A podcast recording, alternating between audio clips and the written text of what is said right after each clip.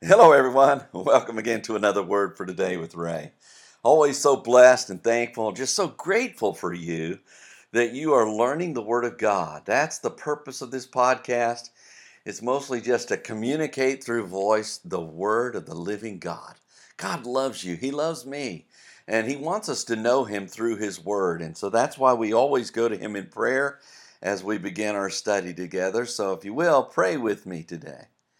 Heavenly Father, it's a joy to know that you are on our side, that you're with us, that you're guiding us, that you're leading us as we study uh, in and through your word.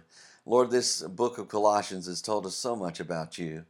And Lord, given us so many ways that we can respond to how you've loved us and cared for us and provided for us.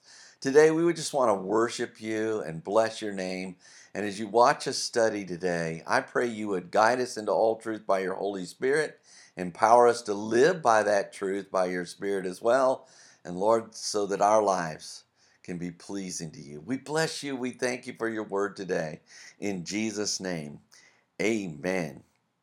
The title to today's lesson is Doing and Receiving for Wrong.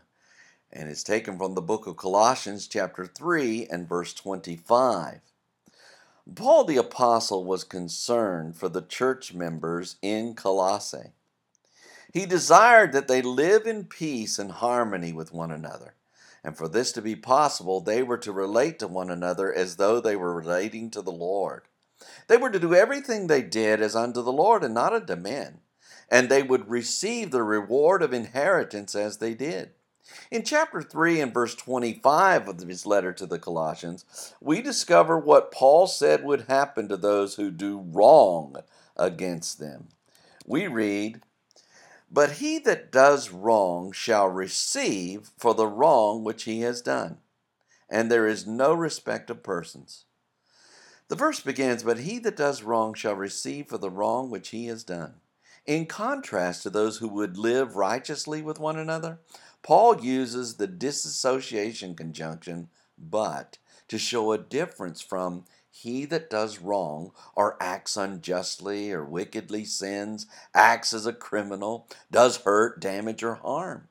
Paul is certain they shall receive or obtain, carry off, and bear for the wrong which he has done. The verse continues, and there's no respect of persons. As an added qualifier to those who do wrong, Paul emphasized there is no respect of persons, which means partiality from one person to the next. There would be no division or office among the Colossians which would receive preferential treatment. Those who did wrong among them would receive for the wrong they did, regardless of their social status or ranking. These words of Paul can be ominous when we think about them for a while. How much wrong could one person do? And does this mean that everything wrong we do, we shall receive some sort of judgment for it? We must remember to keep the context of this letter in mind as we read this verse. Paul is addressing the division that has been caused by the false teaching Judaizers and the Gnostics who were attempting to bring into the church their pernicious doctrines.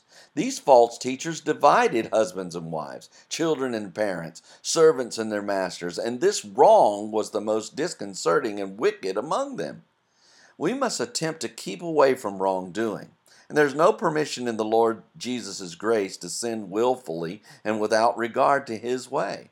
However, when we do wrong and confess it to Jesus, he is willing to forgive us and cleanse us from all our sin.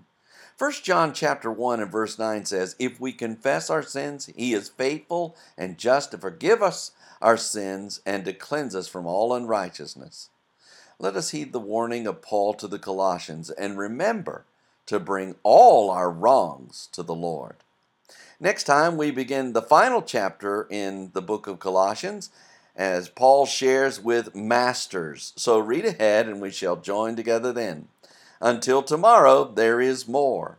And may the Lord bless you and keep you. May he make his face to shine upon you and be gracious unto you. May the Lord lift up his countenance upon you and give you peace as you continue to study his word in Jesus' name.